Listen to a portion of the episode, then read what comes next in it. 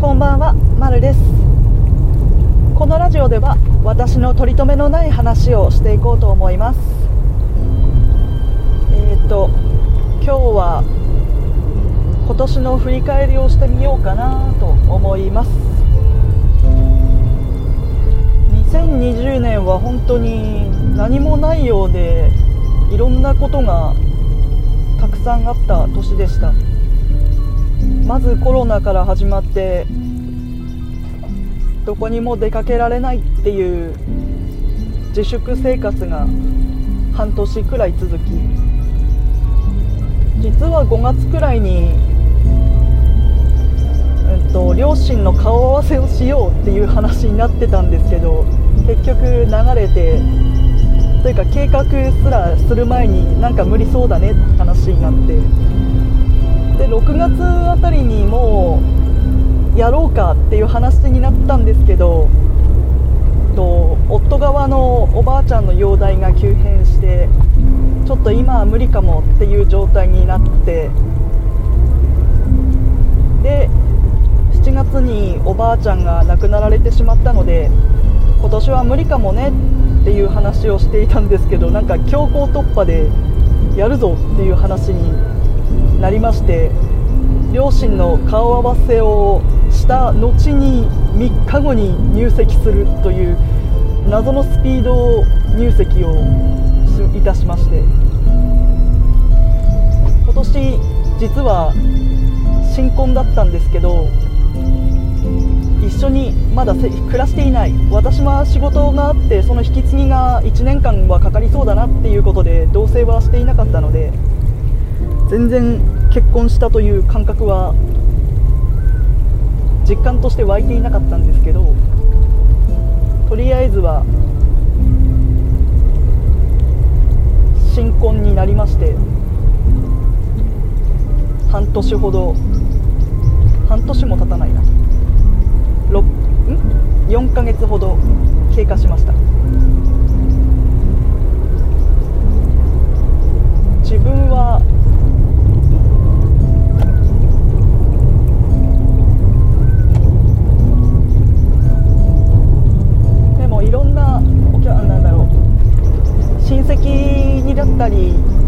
いろんな報告をしたりとかしなきゃいけないし、私自身がそもそも別に結婚式をしたいと望んでいるタイプではなかったので、コロナで正直ちょうどよかったななんて思ってしまったりもして、でも周りの皆さんはした方がいいよっていう風に勧めてくれて、優しいなと思いながら、とりあえずは入籍だけで終わらせようと思っております。コロナさえちょっと落ち着いてくれるならば、食事会とかをして親睦を深められれば一番いいなとは思うんですけれど、自分の子供の頃からの一種の夢だった家族が欲しいなっていう夢は今年叶えることができたので、このままいい関係を築いていけるようには努力していきたいなとは思うんですけど、まだいかんせん同棲もしていないので、どうなるかはわからないです。にせんにじゅういちねんから新しい生活が始まることになるので、それに向けていろんな手準備をしている最中です。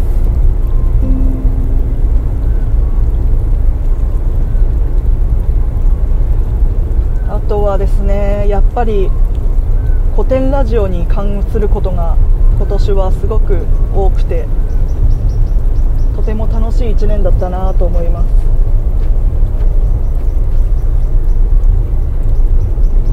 正直古典ラジオはにせんじゅうきゅうねんの夏から存じ上げていたんですけれど、でツイッターの方もフォローしてくださいっていうお話が何度もラジオになっていたんですが、私自身がツイッターに対して不信感というか、自分のツイートができない体質があったので、ツイッターかと思いながら、インスタグラムのヤンヤンさんのちょっとしたコメントを見ながらニヤニヤしていたんですけれど、いよいよオフ会、個展オフ会が Zoom で開かれるっていうことになって、オンラインオフ会っていうものが開かれるってことになって、あーこれはもういやでもツイッターやるしかないと思ってツイッターを始めたのがろくがつで、でいざ入ってみたらもう皆さんのツイートが面白くて面白くて、あツイッターってこんなに楽しかったんだっけっていう風にちょっとびっくりしながらじゅうねんぶりのツイッターを覗きまくっていました。私自身そんな面白いツイートができていないし、そもそも面白いツイートってなんだって話なんですけど、自分の話をするというのがちょっと極端に苦手なタイプなので、何をつぶやけばいいんだっていうふうに思ってたくせに、なぜかじゅういちがつの末には個人ラジオなどを始めてしまい、何を話せばいいんだって思いながら日々過ごしています。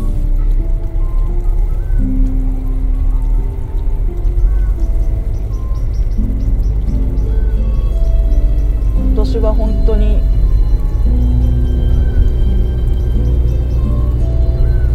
自分のやってみたいっていう欲求に正直な年だったなって思います。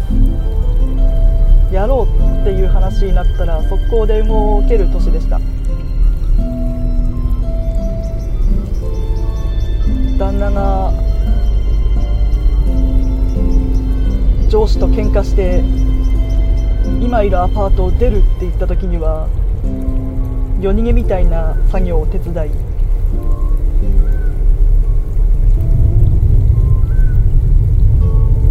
入籍するぞっていうふうに言われれば入籍の必要書類を集めたりして、もう本当に縦横無尽に動き回ってたなっていう感じです。あ別にあれです、なんかそんな夫は高圧的なタイプじゃなくてどうしようってなってるタイプだったのを私がイライラしてやるなやるって言って進めた感じなので、今の言い方には語弊がありますね。あとは福岡に行くと思ったら福岡まで飛んじゃったり、本当にコロナだったけどわりかし活動的だったなと思います。感染することなく今まで過ごせているのがラッキーだったかもしれません。本当に今年だけで車の走行距離がバカみたいに増えました。来年はちょっと腰を落ち着かせて転職活動もしつつ新しい自分の生き方を考え直す時期だろうなと思うので、頑張っていきたいなと思います。それではまた次回、バイバイ。